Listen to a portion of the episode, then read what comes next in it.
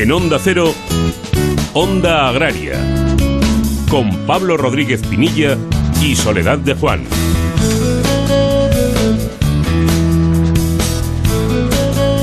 Muy buenos días, bienvenidos a Onda Agraria, donde hoy domingo hasta las 7 de la mañana hablaremos de campo, hablaremos de mar, de nuestros productores, de alimentos, de tradición y en definitiva de todo lo relacionado con el medio rural, con el sector primario, con las industrias y con sus protagonistas. Muy buenos días, Soledad.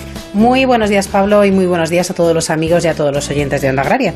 Bueno, antes de meternos en harina con lo que vamos a tratar hoy aquí en, en Onda Agraria, Soledad, cuéntanos rápidamente de qué estuvimos hablando ayer aquí en Onda Agraria. Bueno, pues ayer nos acompañaba Milagros Marcos, que es la portavoz del Partido Popular en la Comisión de Agricultura, Pesca y Alimentación, sobre la nota que sacaban los consejeros del Partido Popular desmintiendo al ministro esta semana y diciendo que no hay acuerdo sobre la posición de España en la negociación de la PAC. Hablábamos también con Juan Salvador Torres, secretario general de Abasaja, sobre la Asociación Mundial de Cítricos y el daño que esta puede hacer a los citricultores españoles. Recorríamos la actualidad que nos dejan las redes sociales con Alfredo Zamora esta semana con el Día Internacional de la Mujer Rural. También datos interesantísimos sobre el sector del limón con Elisa Plumet y un documento de compromiso de la cadena cárnico-ganadera para contribuir a la reconstrucción económica de nuestro país que nos presentaba Fernando Moraleda, responsable de la elaboración de este documento desde Llorente y Cuenca. Y por supuesto, pues precios y el tiempo. Hoy terminaremos también con Jorge mirando al cielo, Pablo. Bueno, pues si no tuvieron ayer oportunidad de escuchar el programa, lo tienen muy facilito. Pueden entrar en www.ondacero.es, ahí en programas buscan Onda Agraria, entran en Onda Agraria y ahí ya pues eligen el día que quieren escuchar o el día que quieren descargar. Así que es muy facilito. Lo importante es que no se pierdan ni un solo programa de Onda Agraria. Ahora sí, Soledad, cuéntanos qué coordenadas le metemos hoy al GPS del tractor. Pues queremos conocer un poquito mejor el Congreso Bio. Nos acompañará la presidenta de COITAP que es el Colegio Oficial de Ingenieros Técnicos de Valencia, eh, Regina Monsalve, para contarnos los días que han ocurrido y todavía los que tenemos pendientes. Vamos a hablar también del mercado de la carne de caza con Raúl Sánchez, gerente de Cárnicas Dive. Vamos a resolver, como hacemos cada domingo, cada semana, con Celia Miravalles, consultas que nos envían los oyentes, repasar las principales citas para la semana próxima con César Marcos, recorrer los problemas que tiene el sector pesquero con Javier Garat desde Cepesca y disfrutar con el botillo del ciervo que nos lo traerá Marcos Galván desde Onda Cero, Alcázar de San Juan. Y como siempre terminamos con Jorge Al cielo, Pablo. Bueno, pues mucho trabajo por delante, como siempre, Soledad. Y ahora lo que nos tienes que decir es lo más importante, casi, es cómo pueden contactar los oyentes con nosotros. Onda Agraria, arroba onda es Pablo, y redes sociales. En Twitter y en LinkedIn hay que buscar Onda Agraria. Bueno, pues ahora sí, una vez marcada la linda y reconocido el terreno, arrancamos el tractor, arrancamos Onda Agraria y lo hacemos cosechando la actualidad de la semana.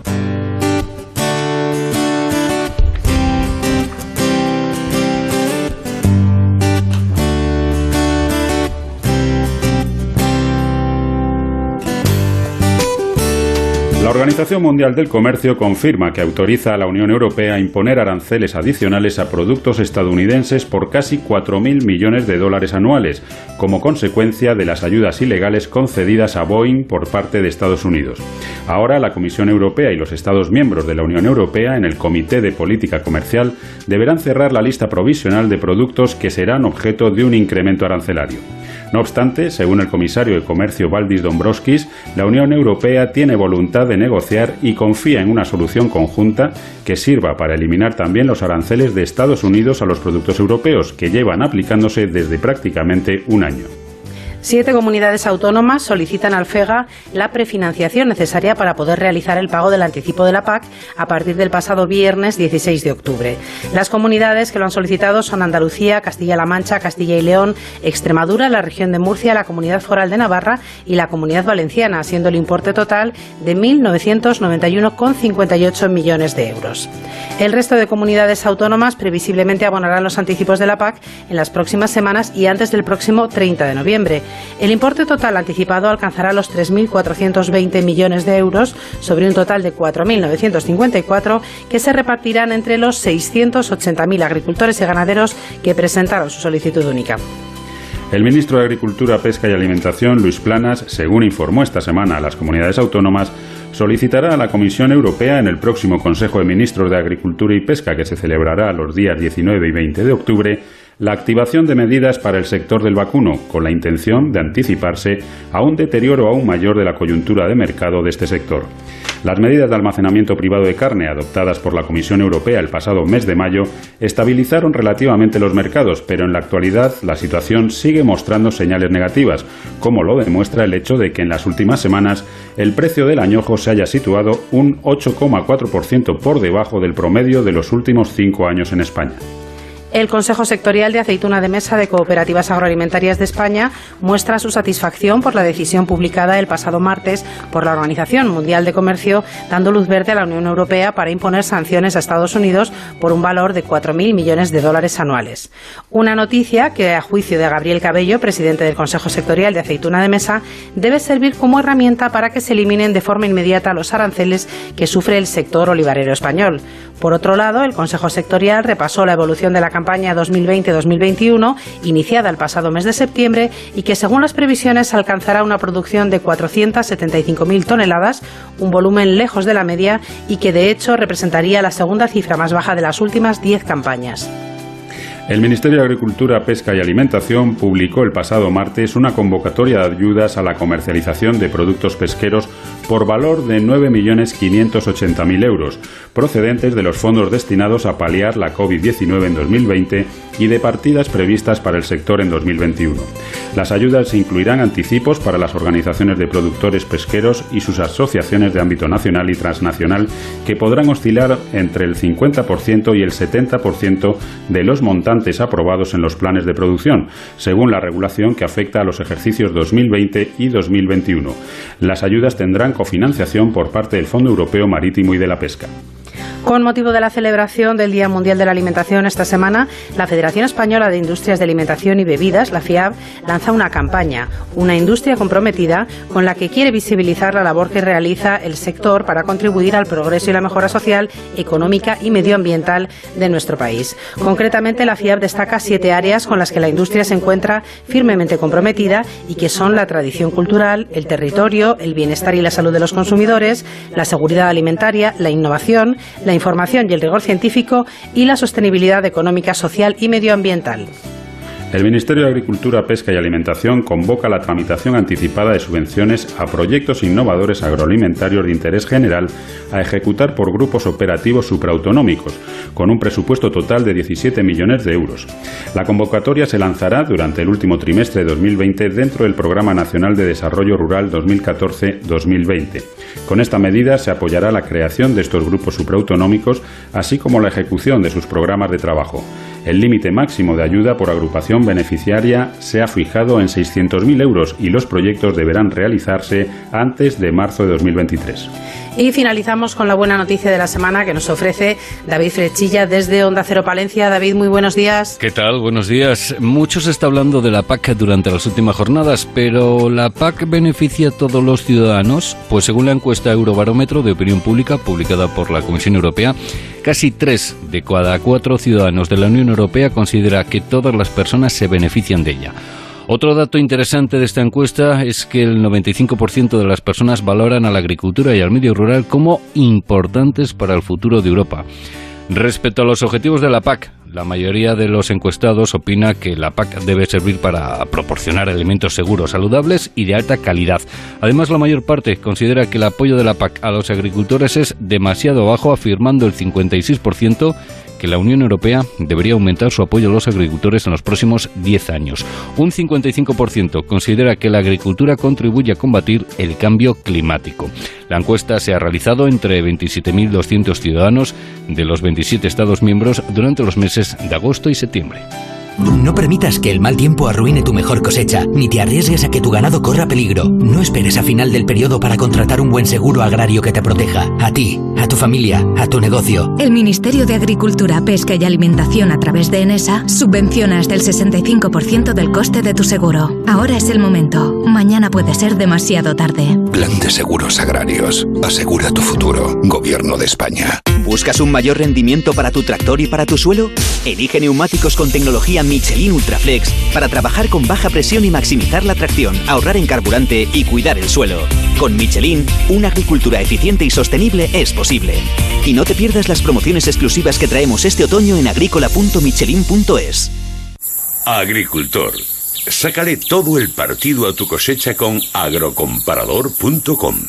Recibe ofertas de compra a través de nuestra plataforma y elige aquella que sea más beneficiosa para ti, sin gastos, sin comisiones y sin compromiso. agrocomparador.com somos el país de no sabemos lo que tenemos. Nos cuesta valorar lo que nos hace únicos. Nuestro estilo de vida, admirado en el mundo entero. Contar a diario con algo tan saludable como el aceite de oliva. No sabemos lo que tenemos en el país con el olivar más grande del planeta y donde sabemos disfrutar de un simple huevo frito. Pero sí sabemos que tenemos un sector comprometido para que en ninguna cocina de España falte una botella de aceite de oliva.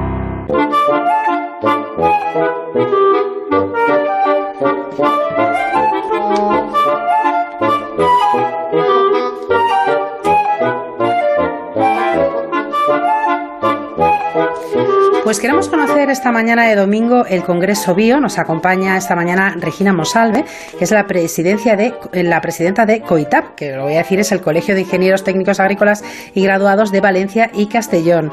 Eh, Regina, muy buenos días y bienvenida a Onda Agraria. Muy buenos días y muchísimas gracias por, por invitarme.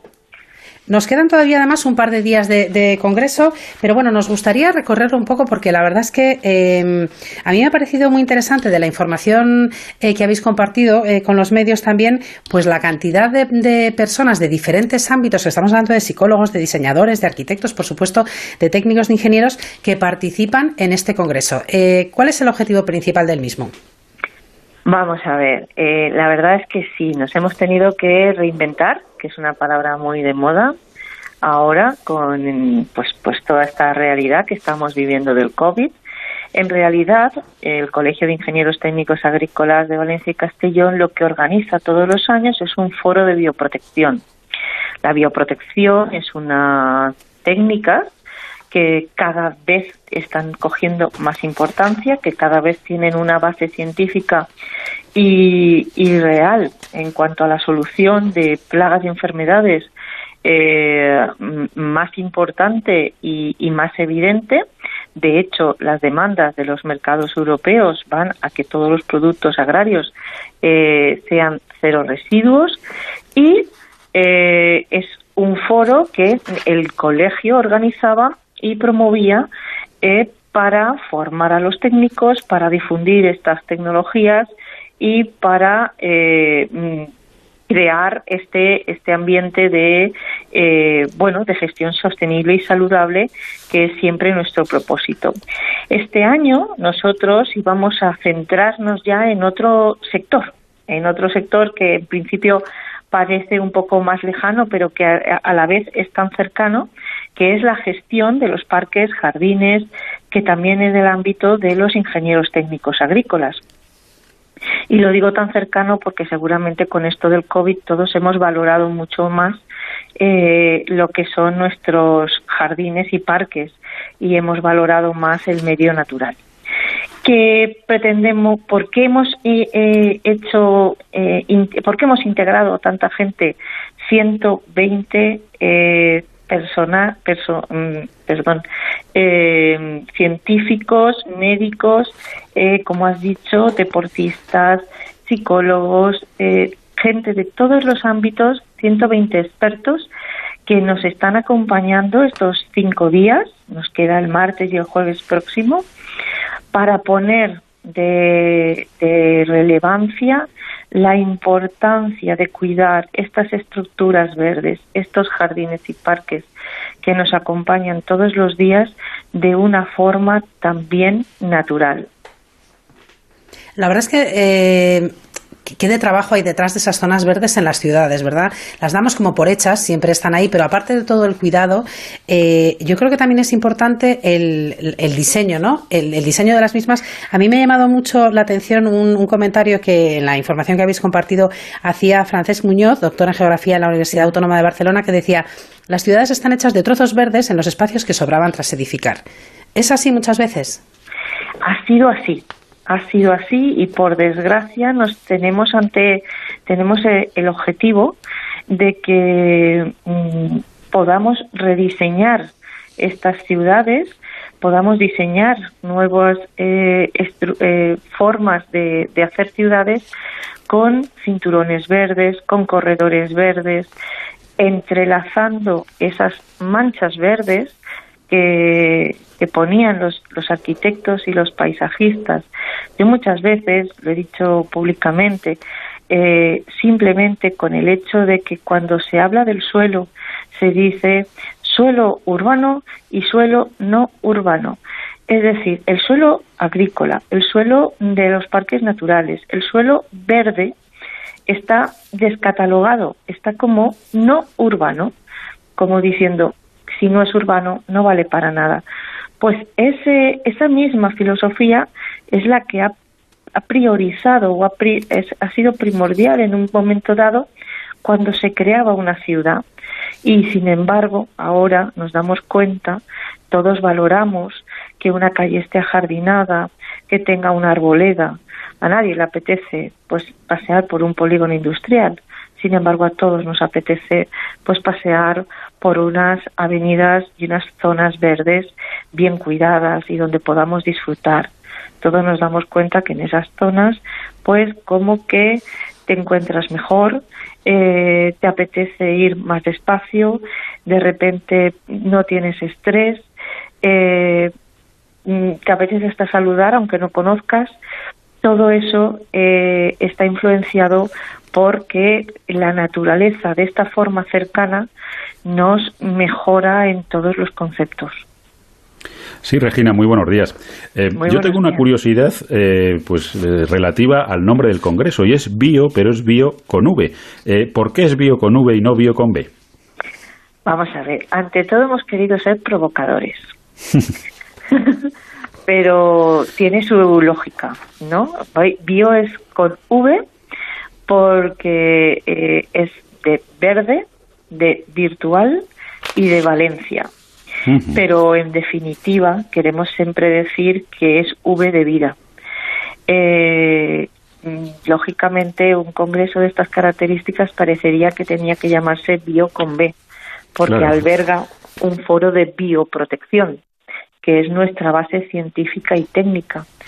Pero hemos querido, pues eso, hacer un guiño a la V de, de Victoria, porque creo que es una batalla que vamos a ganar entre todos en que nuestras ciudades realmente sean más verdes.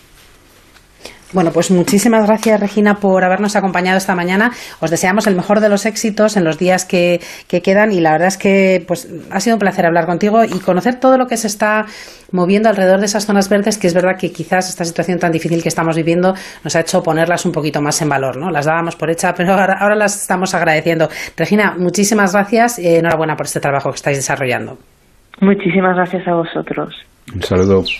Esta tierra nunca ha sido fácil. Generosa sí, mucho. Es mi hija y la madre de mis hijos. Yo la cuido y ella me da sustento. Me ha dado tanto. Cuando la mimo, se pone tan bonita. Fertilizantes Mirad. Nos gusta la tierra. Somos el país de no sabemos lo que tenemos. Nos cuesta valorar lo que nos hace únicos. Nuestro estilo de vida, admirado en el mundo entero. Contar a diario con algo tan saludable como el aceite de oliva. No sabemos lo que tenemos en el país con el olivar más grande del planeta y donde sabemos disfrutar de un simple huevo frito. Pero sí sabemos que tenemos un sector comprometido para que en ninguna cocina de España falte una botella de aceite de oliva. En el otro lado del mundo, en nuestro país, en nuestra ciudad, todos los días están pasando cosas. Las noticias, las declaraciones, los hechos y los sucesos no descansan. Por eso, si los sábados y domingos también te gusta estar bien informado, escucha Noticias Fin de Semana.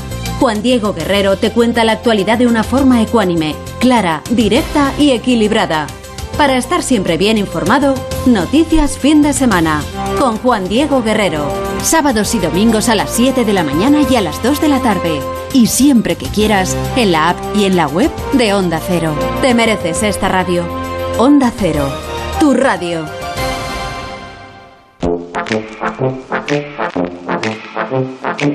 Onda Agraria. Onda Cero.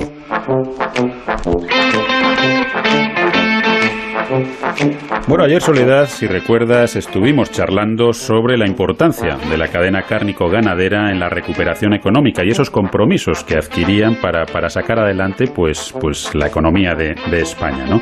Hoy vamos a hablar de, un subsector dentro de esa cadena cárnico-ganadera que es el de la carne de caza, importantísimo a nivel económico, a nivel social y por supuesto a nivel medioambiental. Y de ello vamos a hablar con Miguel Sánchez de Castro, que es el gerente de Cárnicas Dive. Miguel, muy buenos días, bienvenido a Onda Agraria. buenos días, un placer estar con ustedes. Bueno, Miguel, eh, la verdad es que se habla poco de, la importancia del sector cárnico de caza, tal vez porque eh, a lo mejor sea más importante a nivel de exportación que lo que de momento tenemos en consumo nacional, aunque va creciendo y va creciendo a, buen ritmo. ¿Cuál es la situación actual del mercado, del sector de la carne de caza?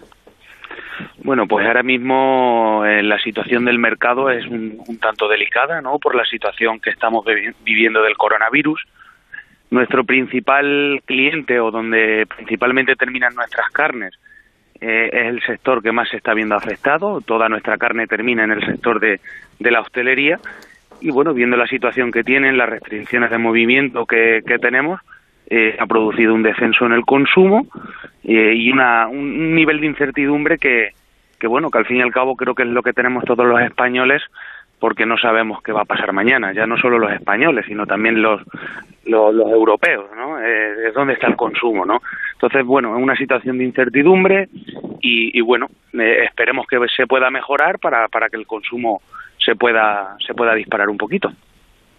Ayer comentábamos con don Fernando Moraleda lo importante que es la ganadería, la industria cárnica, a efectos de, una cuestión que, se ha hablado mucho de ella y es las zonas despobladas, la, zona rural. Eh, en ese sentido, yo entiendo que, lo que es el sector cárnico de caza es todavía más importante y más influyente en esa, en esa lucha contra el despoblamiento.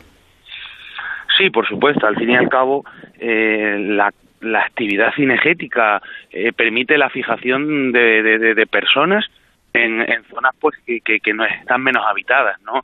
Eh, el mantenimiento de fincas, el cuidado de fincas, el cuidado de bosques, mantenimiento de bosques, incluso industrias, industrias cárnicas que estamos alejados de grandes ciudades, que al fin y al cabo pues permitimos con los puestos de trabajo que generamos eh, fijar población en, en la España vaciada, por supuesto.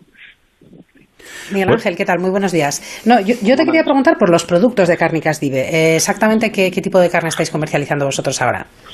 Bueno, nosotros somos una empresa de productos temporales. Es cierto que la actividad principal es, la carne salvaje. Eh, lógicamente, eh, el, producimos en, la época de, actividad cinegética, de, octubre a febrero, pero luego tratamos de complementar el año, el, el resto del año, con, con otro tipo de carnes, como carnes de ovino, carnes de vacuno y luego, bueno, tratamos de realizar todo, todo el proceso, ¿no? Desde su recogida en campo, su transporte a nuestra industria, eh, todo reconocimiento veterinario legal que está establecido y luego la elaboración del producto, y del producto final. Siempre tratamos, en DIVE tenemos la premisa de adaptarnos a las necesidades del cliente final. Nos gusta escuchar mucho a nuestro cliente para poder satisfacer sus necesidades. Y hacemos todo tipo de producto elaborado, eh, estamos en de productos eh, que sean llamativas para, para motivar e incentivar el consumo a nivel nacional. Eh, Miguel, comentábamos antes cuestiones de, de consumo. Eh, ¿Cómo se encuentra el consumo a nivel nacional? ¿Cómo va evolucionando, pues un poco a la vista de vuestros propios productos? ¿Cómo van saliendo en el mercado? qué, rotación tienen en el mercado? Bueno, es cierto que, el principal mercado de las industrias de, de, carne de carne silvestre está centrado en la exportación la labor a nivel nacional es ardua. Llevamos muchísimos años intentando incentivar el consumo y sí es cierto que el consumo a nivel nacional poco a poco se va incrementando. Muy lentamente, no llega a ser suficiente como para que el producto, toda la producción nacional se quede a nivel nacional, pero si vemos un aumento en el consumo, cada vez los chefs van trabajando e incorporando más este tipo de carne y ya cada vez va siendo más frecuente encontrarnos este tipo de, productos en, los restaurantes. Seguimos con el pero de los supermercados. Las cadenas de supermercados, salvo alguna cadena, alguna cadena puntera, no nos permiten poder llegar con nuestros productos a lineales, a, sus lineales, para así llegar a un mayor, a una mayor población. Qué complicada esa situación, ¿no, Miguel Ángel? Porque en el fondo yo creo que además, eh, bueno, aparte de que tenemos que animar a la gente a consumir este tipo de carne, eh, ha ocurrido con otros productos que toda esta situación tan complicada y todos estos confinamientos ha hecho que la gente pues se anime a cocinar más en casa. Y a lo mejor tú consumías este tipo de carne cuando salías a comer fuera un día, pero ahora lo estás haciendo en casa. Pero claro, eh, tienes que tener acceso a ello. Por supuesto, por supuesto. El principal problema que tenemos o que la ciudadanía tiene hoy día, ¿no? Que, para los supermercados no es una línea de negocio rentable por el nivel de consumo que hay y por más que tratamos, por más esfuerzos que hacemos, puesto que sabemos que un 18% de la población no consume más carne silvestre porque no tiene acceso a ella, es una pena la verdad. Eh, Miguel, en diez segunditos, eh, a todos esos eh, oyentes que nos están escuchando y que no son muy partidarios de la carne de caza, ¿por qué tienen que consumir carne de caza? ¿Qué bondades tiene este producto? Hombre, la carne de, la carne silvestre se caracteriza principalmente por sus propiedades nutricionales. tiene, tiene un nivel de proteína superior al pollo, el contenido energético es muy comparable al de cualquier otra especie, aporta vitaminas esenciales para, para nuestro organismo, aporta mucho hierro y luego aparte el sabor, un, sabor inigualable. Eh, cualquier parte de, de, de, un animal de carne silvestre se puede cocinar en casa sin hacer grandes grandes o grandes maceraciones. O sea, mm, debería ser un producto más. Debería ser un producto más. La verdad es que si yo sin ir más lejos hoy pienso comer una perdiz escabechada que me prepararon el otro día en una, en una finca de, la provincia de Toledo. Así que yo hoy estoy servido. Miguel Sánchez de Castro, gerente de Carne Cardive, muchísimas gracias por habernos acompañado y mucha suerte en ese, en ese mercado de, de, la carne de caza, de la carne silvestre, para que poquito a poco vaya siendo pues un producto más en los lineales de los supermercados. Un saludo y hasta otro día. Gracias a vosotros. Un saludo. Pablo Rodríguez Pinilla y Soledad de Juan. Onda Agraria. Bueno, ya sabes, Soledad, que el plan de seguros agrarios de ENESA nos interesa a todos y conocer las consultas de los oyentes también. Así que vamos con ellas. Pues sí, una semana más aquí en Onda Agraria resolvemos consultas que nos envían los oyentes y que resolvemos con la ayuda de Celia Miravalles, abogada especializada en Derecho Agroalimentario y responsable del blog Nuestro Abogado Responde en Agronews de Castilla León. Celia, como siempre, muy buenos días y bienvenida a Onda Agraria. Buenos días, Soledad. Muchas gracias. Buenos días, Celia. Buenos días, Pablo. Primera consulta que nos envía Bernardo. Nos dice, soy el propietario de siete hectáreas de secano y las tengo arrendadas a una persona hasta el año 2021. Él tiene los derechos de las tierras y ahora quiere rescindir el contrato y venderme los derechos a mí. Y nos pregunta, ¿es eso legal? ¿Podría negarme y no querer rescindir el contrato? Y en caso de seguir el contrato hasta finales del año 21, eh, ¿de quién serían esos derechos? el rentero puede rescindir el contrato al terminar cada campaña agrícola si ha previsado al dueño con un año de antelación, por lo que el propietario no puede negarse a ello si ha cumplido el preaviso. En cuanto a los derechos, pues habrá que esperar a lo que diga el contrato. Si no dice nada, eh, pues el oyente no tiene ninguna obligación de comprarlos, pero si incluso si no se ha arrendado derechos, pues tampoco el arrendatario tendría obligación legal de devolverlos. Y nos pregunta también Pepe, nos dice, es una pregunta un poco general, pero nos pide ayuda, nos dice, eh, querría solicitar información para establecer un rebaño de cabras. Pues vamos a ver, mm, como tampoco nos indica muy específicamente si es acceder a ayudas o directamente comenzar con la gestión, pues habría que tendría que cumplir en principio los requisitos y si la explotación es viable, pues podría acceder a las ayudas a la incorporación de jóvenes agricultores o ganaderos, ¿no? Y por otro lado, bueno, pues tendrá que solicitar el alta en los correspondientes registros del REGA, así como solicitar los permisos pertinentes para tener el ganado acorde con la normativa sanitaria vigente y con las ordenanzas municipales del ayuntamiento donde vaya a establecerse. Bueno, pues como siempre, Celia, muchísimas gracias por tu ayuda. Eh, que pases un feliz domingo y hasta la semana próxima. Gracias a vosotros, igualmente. saludo.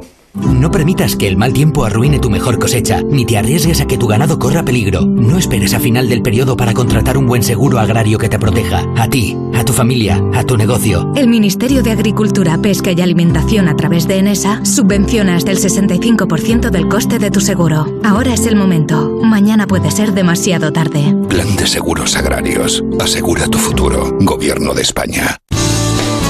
Pablo Rodríguez Pinilla y Soledad de Juan. Onda Agraria.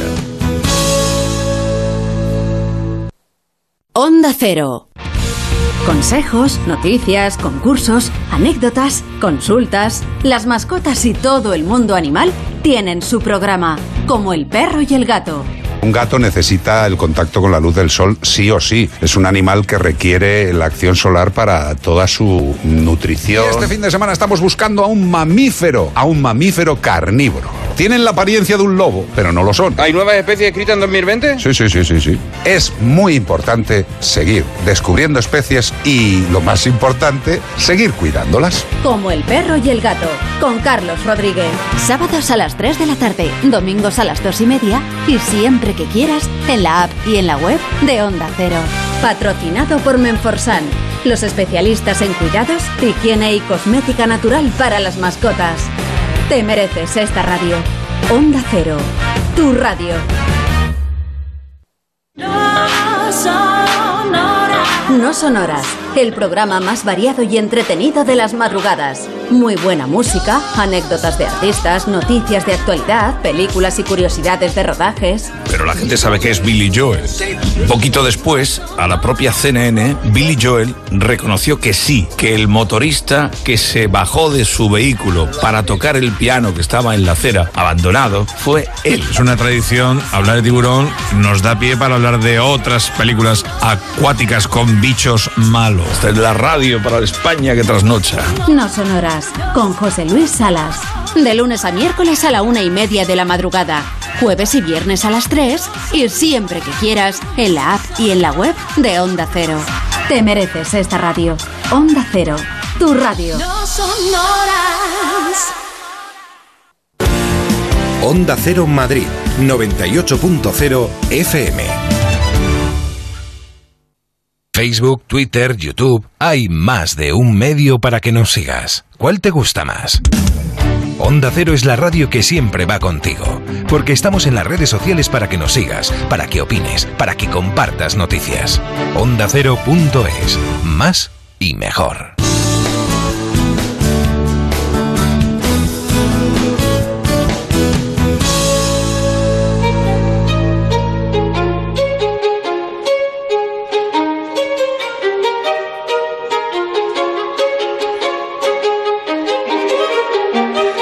Bueno, pues ya estamos de vuelta. Recuerden que están escuchando Onda Agraria, que están en la mejor emisora posible, están en Onda Cero y que estaremos con todos ustedes hasta las 7 de la mañana hablando de campo y hablando de mar. Y recuerden también que pueden hacer Onda Agraria con nosotros escribiéndonos a ondaagraria.onda0.es y también a través de las redes sociales. En Twitter y en LinkedIn hay que buscar Onda Agraria. Y si necesitan escuchar el programa en otro momento, lo tienen también muy sencillito. www.onda0.es, buscar en programas, pinchar en Onda Agraria y elegir el sábado o el domingo que quieren escuchar o descargarse. Bueno, llega el momento, Soledad, de hablar del sector pesquero. Estamos escuchando la sintonía de la marea, que es la sección que semanalmente le dedicamos a este maravilloso sector.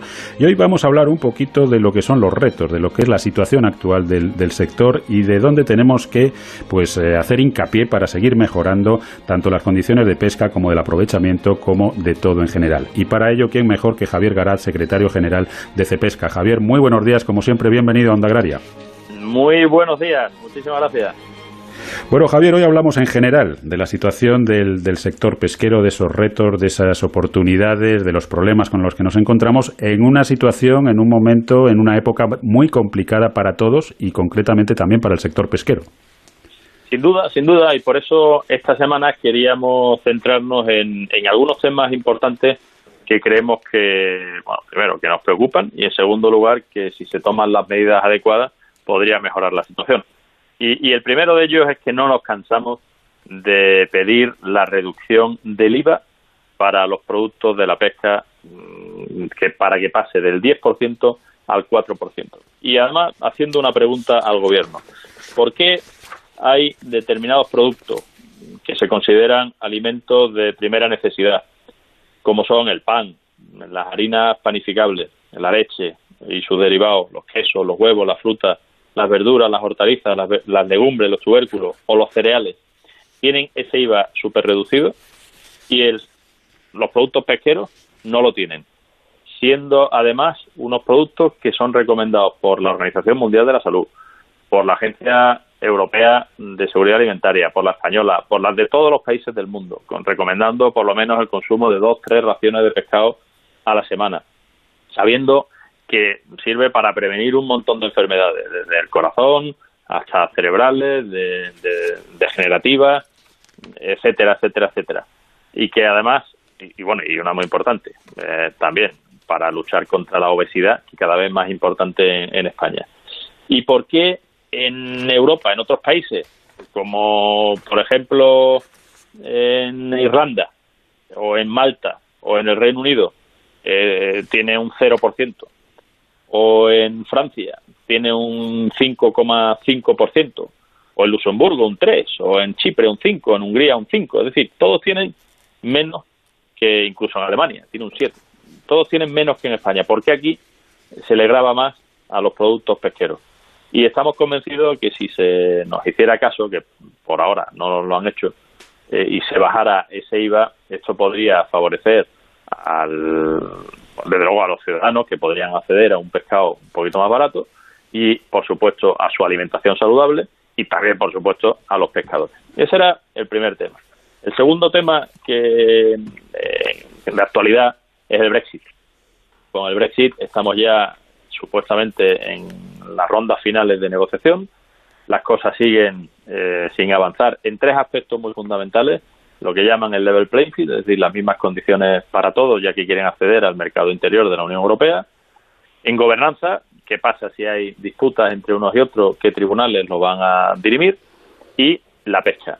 Nos tememos que la pesca seguirá siendo la vara de medir del acuerdo y por eso creemos que tanto el gobierno de España como el del resto de los países de la Unión Europea y la propia Comisión, el Barnier, que es el que negocia, deben seguir defendiendo el mandato negociador que le dio la Unión Europea a la Comisión y jugar todas las cartas disponibles. Eh, y teniendo en cuenta los intereses de, de todos los sectores y las necesidades que tienen los británicos. En tercer lugar, el IEO. El IEO ya lo hemos hablado otras veces, no voy a extenderme mucho porque ya lo hicimos, pero nos sigue preocupando muchísimo la situación en la que está y que el CSIC, la decisión del gobierno de que el CSIC, ese macroorganismo, vaya a absorberlo y que posiblemente mm, tenga como consecuencia que pierda su filosofía, su, su fin, esos 106 años de historia que tiene y, no nos ha gustado para nada la, la, solución. Y por último, la petición de unidad de criterio al gobierno. Eh, estamos viendo cómo en materia pesquera no solo mm, tiene algo que decir o toma decisiones el Ministerio de Agricultura, Pesca y Alimentación, también lo hace el MITECO, el de Transición Ecológica, también lo hace Sanidad, Trabajo, Exteriores, etcétera. Hay Fomento, con Marina Mercante, hay varios ministerios que, que, se están involucrados en la pesca.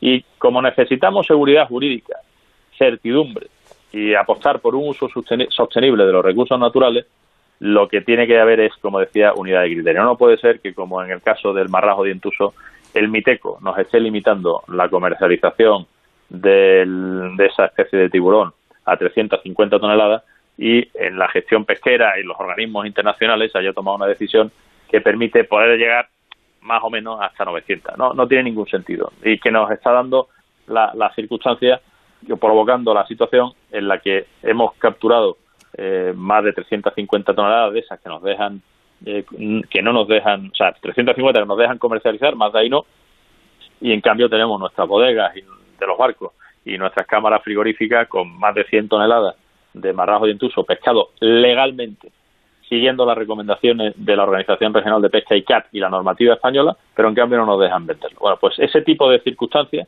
que son absurdas y diabólicas porque llevan a la ruina a las empresas deberían evitarse con esa unidad de criterio y sentido común. Pues esperemos, Javier, que, esas reivindicaciones del sector, que, a mi juicio son más que justas y, la verdad es que merecidas, pues lleguen y sobre todo que haya cierta coherencia en el gobierno, en el ministerio o en los ministerios afectados en unos y otros temas, porque la verdad es que yo a día de hoy lo más complicado que debe conseguir es esa unidad de criterio de la que hablas entre ministerios, visto lo visto con este, con este gobierno. Pero bueno, tiempo al tiempo esperemos que todo esto se resuelva, que esa unidad de criterio llegue y desde luego que, que se atiendan estas peticiones del sector pesquero que son, como digo, más que justas. Javier Garat, como siempre, muchísimas gracias por habernos acompañado y hasta otro día que seguiremos hablando de pesca.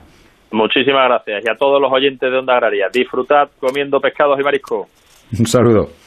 Saludos. Agricultor, ganadero, frente a los riesgos climatológicos de inundaciones, tormentas, sequías, heladas, incendios o enfermedades en el ganado, nada mejor que un buen seguro que te proteja a tu familia, a tu negocio. El Ministerio de Agricultura, Pesca y Alimentación a través de ENESA subvenciona hasta el 65% del coste de tu seguro. Ahora es el momento. Mañana puede ser demasiado tarde. Plan de seguros agrarios. Asegura tu futuro. Gobierno de España. La agricultura ecológica ha llegado para quedarse. Por eso en Erogra Especiales te ofrecemos la gama de fertilizantes ecológicos más completa del mercado. Bioestimulantes, nutrición foliar, correctores y un largo etcétera de productos. No te lo pienses, súmate al cambio y apuesta por el verde. Erogra Especiales, juntos por una agricultura sostenible. ¿Buscas un mayor rendimiento para tu tractor y para tu suelo? Elige neumáticos con tecnología Michelin Ultraflex para trabajar con baja presión y maximizar la tracción, ahorrar en carburante y cuidar el suelo. Con Michelin, una agricultura eficiente y sostenible es posible. Y no te pierdas las promociones exclusivas que traemos este otoño en agrícola.michelin.es. Diego, ¿cómo te ha ido la cosecha este año? Hola Juan, la cosecha ha sido buena y gracias a agrocomparador.com ya estoy recibiendo ofertas para venderla. ¿Agrocomparador.com? Sí, es una nueva plataforma que pone en contacto a vendedores y compradores de forma directa.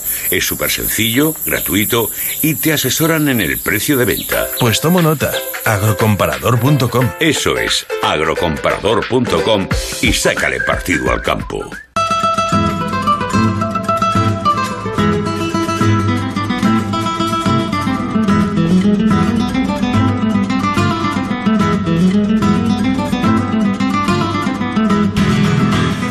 Bueno, pues llega el momento de subirnos al tractor y recorrer España norte, sur, este, oeste en busca de esos productos excelentes. Y el que conduce el tractor en esta sección, ya saben todos ustedes, es Marcos Galván desde Onda Cero, Alcázar de San Juan. Muy buenos días, Marcos. Buenos días, Pablo, Soledad y oyentes de Onda Agraria. Se va notando el fresquito, ¿eh?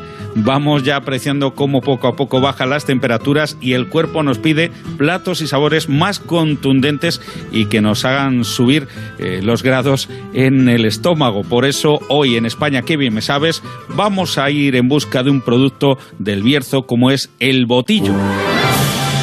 El botillo desde tiempos inmemoriales, rey de la gastronomía berciana y plato principal en fiestas y celebraciones, especialmente en época de invierno. Es un producto cárnico que se ha mantenido en la cultura popular como embutido emblemático gracias a la tradición heredada de sus antepasados y que domina muy bien don Roberto Fuertes, que es el técnico de la IGP Botillo del Bierzo. Un producto con mucho arraigo en, en, la, en, la, en los hogares eh, bercianos hasta el punto de que eh, pues es el, lo que se come en, fiestas, es el, el, plato de, por ejemplo, de, de Navidad o de Año Nuevo, de, de, fiestas así de celebración, es un plato de mucha celebración, de grandes eh, eh, pues mesas y, y, de tertulias y bueno, pues familiares sobre todo. Sus ingredientes consisten en costilla de cerdo, mínimo un 65% y máximo un 90%, rabo de cerdo, mínimo un 10% y máximo un 20%, y asimismo se le puede añadir a criterio de los fabricantes otros componentes como lengua, carrillera, paleta y espinazo, en un máximo del 20% del total, no pudiendo superar ningún componente de este resto la mitad del 20%. A todos se les añade posteriormente sal, pimentón y ajo, aditivos autorizados y otras especies naturales que permite este Consejo Regulador. El origen hay varias, varias, tenemos varias versiones eh, que si eh, en los monjes, eh, los monjes bercianos, los, perdón, los monjes eremitas que andaban aquí por el Bierzo, que ya pues tenían esos, cerdos en, montanería por los, por los montes y luego pues aprovechaban los cerdos y hacían sus, sus inicios tacineros y hacían desde sus, sus pequeños embutidos otros ya nos, ya nos eh, sitúan un poquito más en la época más, más actual. Eh, pero bueno, es un, es un producto de mucha de mucho arraigo, como decía antes, y que pues tiene eh, una historia vinculada a cada hogar berciano. Yo creo que eh, todos los bercianos tienen en su DNI el botillo y vayan donde vayan, eh, no cabe eh, pasar el año sin una fiesta anual en torno a sus, a sus, a sus amigos. La forma y aspecto exterior característico es eh, conforme a la tripa utilizada, con un color rojo intenso, consistencia firme, aroma muy intenso a embutido ahumado y adobado, y en el producto cocinado predomina el olor a magro cocido, salazón y especias naturales. Tiene así como una textura hebrosa y jugosa no homogénea. Lo que se hace es se trocea con su hueso y todo, se adoba eh, pues de manera natural con ajo, sal, pimentón, a una especie como el orégano, eh, se deja macerar un poquito ese, ese, mondongo y se adoba en la tripa del ciego. Eh, eh, por de ahí ese aspecto globoso que, caracteriza exteriormente al botillo y que confunden a veces cuando yo voy a alguna feria, pues se confunde cuando estoy en Madrid o en Barcelona, una gente pues se anima y te dice, oh, esto es un morcón, una sobrasada, claro, pues bueno, prácticamente el continente es, es el mismo, pero no el contenido, ¿vale? El proceso concluye con su ahumado y oreo durante uno o dos días y así obtenemos finalmente un producto crudo, curado, que es único en el mundo. Es un producto que requiere, eh, y ahí nuestro hándicap, que requiere de conservación de mimos a la hora de manipularlo una vez que sale de fábrica. Tiene que, no puede perder nunca esa cadena de frío, esa, esa cadena de fresco. Y que, por supuesto, luego se consume cocinado. Eso también de sus, de sus características fundamentales, que hay que cocinarlo para comerlo. La receta típica es el guiso que se hace con, con repollo, aquí es típico la esa de cántaro, y con unos cachelos, unas patatas y algún chorito pues un poquito fresco para acompañar todo ese guiso, eh, cocido lentamente y queda pues eh, esa explosión de sabores en, en, el plato, vamos. Solo se producen al año 300.000 kilos que mayormente se consumen en la propia comarca del Bierzo y provincia de León fuera solo es eh, localizable en algunas carnicerías y puntos de venta muy selectos, por lo que si quieren saber más del botillo, les invitamos a descubrir las jornadas o los días grandes de este embutido estupendo. Pues mira, sí, tenemos, eh, solemos hacer eh, a primeros de año, bueno, primeros hacemos unas jornadas que llamamos las tentaciones del rey. Eh, es, curioso porque el botillo se consumía, como te decía antes, principalmente en las fiestas de, los primeros se suelen consumir en las fiestas navideñas y luego el resto por los domingos, ¿no? De, cada en, las casas, hasta el último que se comía el martes de carnaval, claro, empezaba la cuaresma y ya no se podía comer carne, ¿no? Eh, antaño. Eh, entonces nosotros hemos creado esas, esas jornadas que empiezan justo el domingo posterior a ese martes de carnaval hasta el domingo de Ramos, ¿vale? Y ya llevamos eh, cinco años haciéndolas y la verdad que están funcionando bastante bien. Tenemos en torno a 25 restaurantes aquí de la comarca que, que entran eh, eh, ofreciendo el plato del botillo a, los, a los comensales. Y luego, por otro lado, también, ahora en, hay unas jornadas aquí en el Bierzo, que son jornadas gastronómicas, que es hasta el mes de diciembre, en la que también restaurantes de Bierzo pues elaboran platos, aparte del botillo, en este caso es un poco más amplio, son con todos los productos del Bierzo. Hay que reconocer que el Bierzo es una gran despensa gastronómica, hay siete figuras de calidad reconocidas y eh, lo que solemos hacer un completo pues en, todos los, los, aspectos eh, gastronómicos, ¿no? Tenemos pues el pimiento asado, que es también un buen entrante para acompañar en, mesa con una ventresca o con, o con una, una por ejemplo, de bacalao. Eh, luego está las, la fruta, tenemos manzana reineta y conferencia dos buenas frutas aquí del Bierzo que también tienen mucha calidad. No es época, pero también cereza. Luego la castaña, que ahora ya empieza en agosto también a funcionar y que también es otro, otro de los puntos fuertes de la, de la gastronomía berciana. Y por supuesto, pues regado con un buen mencía, que es la variedad aquí característica de la de. Roberto Fuerte reconoce que comer botillo en casa es toda una fiesta para mayores y niños, por eso lo suelen preparar en domingo e invitar de la misma forma a otros familiares eh, de fuera de casa y amigos, algo que lamentablemente en tiempo COVID está complicado. Sin embargo, no cejarán en exportar al mundo sus bondades como buenos embajadores del botillo del Bierzo, contando además con un lujoso comunicador que ya lo puso de moda en su momento. Sí, hombre, para nosotros, para nosotros fue nuestro abanderado principal. Eh, no había día que en su programa nacional dijera o hablase del botillo. Todos los días salía el botillo a lucir y luego encima con la entrega de los premios protagonistas que hacía todos los años que se comía botillo ese día y pasaron por allí pues, eh, pues numerosas personalidades eh, que probaron el botillo y con una gran repercusión social gran comunicador, gran defensor del botillo y gran rapsoda. Por eso hoy vamos a terminar con una cita de Héctor Blanco Terán dedicada al botillo en España, Kevin me sabes, que dice así, manjar sublime de ancestral misterio, que das al paladar sutil delicia. Tú eres en la mesa la primicia con efluvios gozosos de Saumerio. Y aquí lo dejamos. Gracias por la atención prestada. Felices y sabrosos siete días.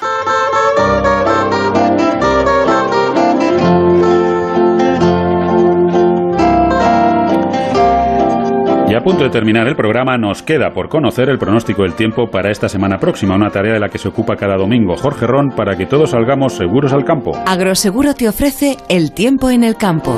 Muy buenos días, Jorge. Hola, buenos días, Soledad y Pablo, y un saludo a todos nuestros amigos oyentes en general. Hoy quería felicitar a los cosecheros de arroz de denominación de origen Calasparra por las buenas previsiones para esta campaña que se espera que la cosecha supere los 3.000 millones de kilos de arroz entre todas sus variedades. Así que, bueno, por lo menos una buena noticia dentro de todo este mar hermano de malas noticias. Y hay que consumir, hay que, eh, Jorge, hay que consumir arroz de España, que parece mentira, pero entra muchísimo arroz de fuera de España y hay que buscar también en el arroz origen España para ayudar a todos esos productores que lo hacen francamente bien. Eso sin duda, hay que apoyar al campo, porque cuando hemos necesitado al campo, el campo ha dado la cara y ha estado produciendo para, para sacarnos a todos adelante, o sea que hay que apoyarlos. Hablaremos, hablaremos el domingo de esa borrasca que te había comentado en la jornada de ayer, que se va a situar al oeste o al noroeste de, de Portugal.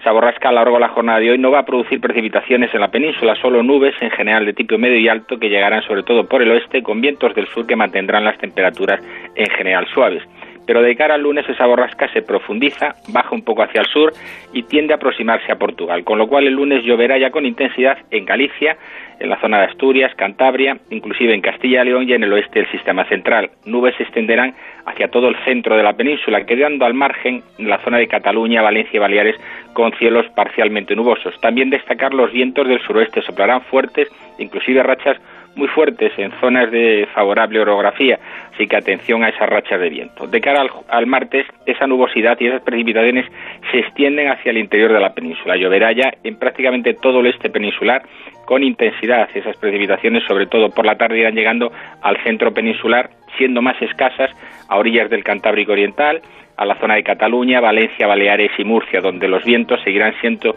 de componente sur fuertes con rachas muy fuertes y persistencia de lluvias, sobre todo cuanto más al oeste de la península nos situemos. De cara al próximo miércoles, la borrasca tiende a acercarse a las Islas Británicas, con lo cual los chubascos en la península van a ser irregularmente repartidos. Será una jornada muy variable, intervalos nubosos, chubascos pueden afectar a cualquier lado, preferentemente eh, serán en la zona de Cataluña, vertiente sur del Pirineo y también en el oeste de Galicia y en el área del Golfo de Cádiz. Por el interior la tarde será algo más soleada. De cara al próximo jueves, la borrasca más debilitada se situará en Galicia, donde habrá precipitaciones, nubes medias y altas en el resto peninsular, pero con precipitaciones muy escasas, en general de poca importancia, afectarán a zonas del interior y sobre todo de montaña. Los vientos empiezan a girar al noroeste y es que el próximo viernes y sábado el anticiclón extiende sobre la península, mantendrá la nubosidad escasa, recuperan las temperaturas diurnas y los vientos del suroeste solo soplarán con fuerza de cara a Galicia. Para el próximo domingo, otra borrasca se aproxima al oeste peninsular, volverán las lluvias a Galicia y volveremos a hablar de precipitaciones y fuertes vientos con toda esta jornada, esta semana que vamos a tener, sobre todo a la primera mitad de la semana, destacar los fuertes vientos y las precipitaciones, destacar una buena noticia que es que vuelve a llover en la vertiente atlántica, sobre todo en la zona de los pantanos, que tanto los del Guadiana y Guadalquivir se encuentran en una situación realmente triste y a ver si conseguimos que esas lluvias no produzcan desgracias personales, pero sí llenen nuestros pantanos como reserva. Pues esperemos que, que así sea, Jorge. Que pases un buen domingo y hasta la semana que viene. Hasta luego y un abrazo. Amaneces antes que el sol y conviertes la tierra en frutos y creas la lluvia y superas plagas y tormentas y peleas contra viento, granizo y cada día empiezas de nuevo. Eres de una naturaleza especial, por eso hay un seguro especial para ti. Agroseguro, más que un seguro. Y recuerden que ahora es el momento de contratar el seguro de hortalizas.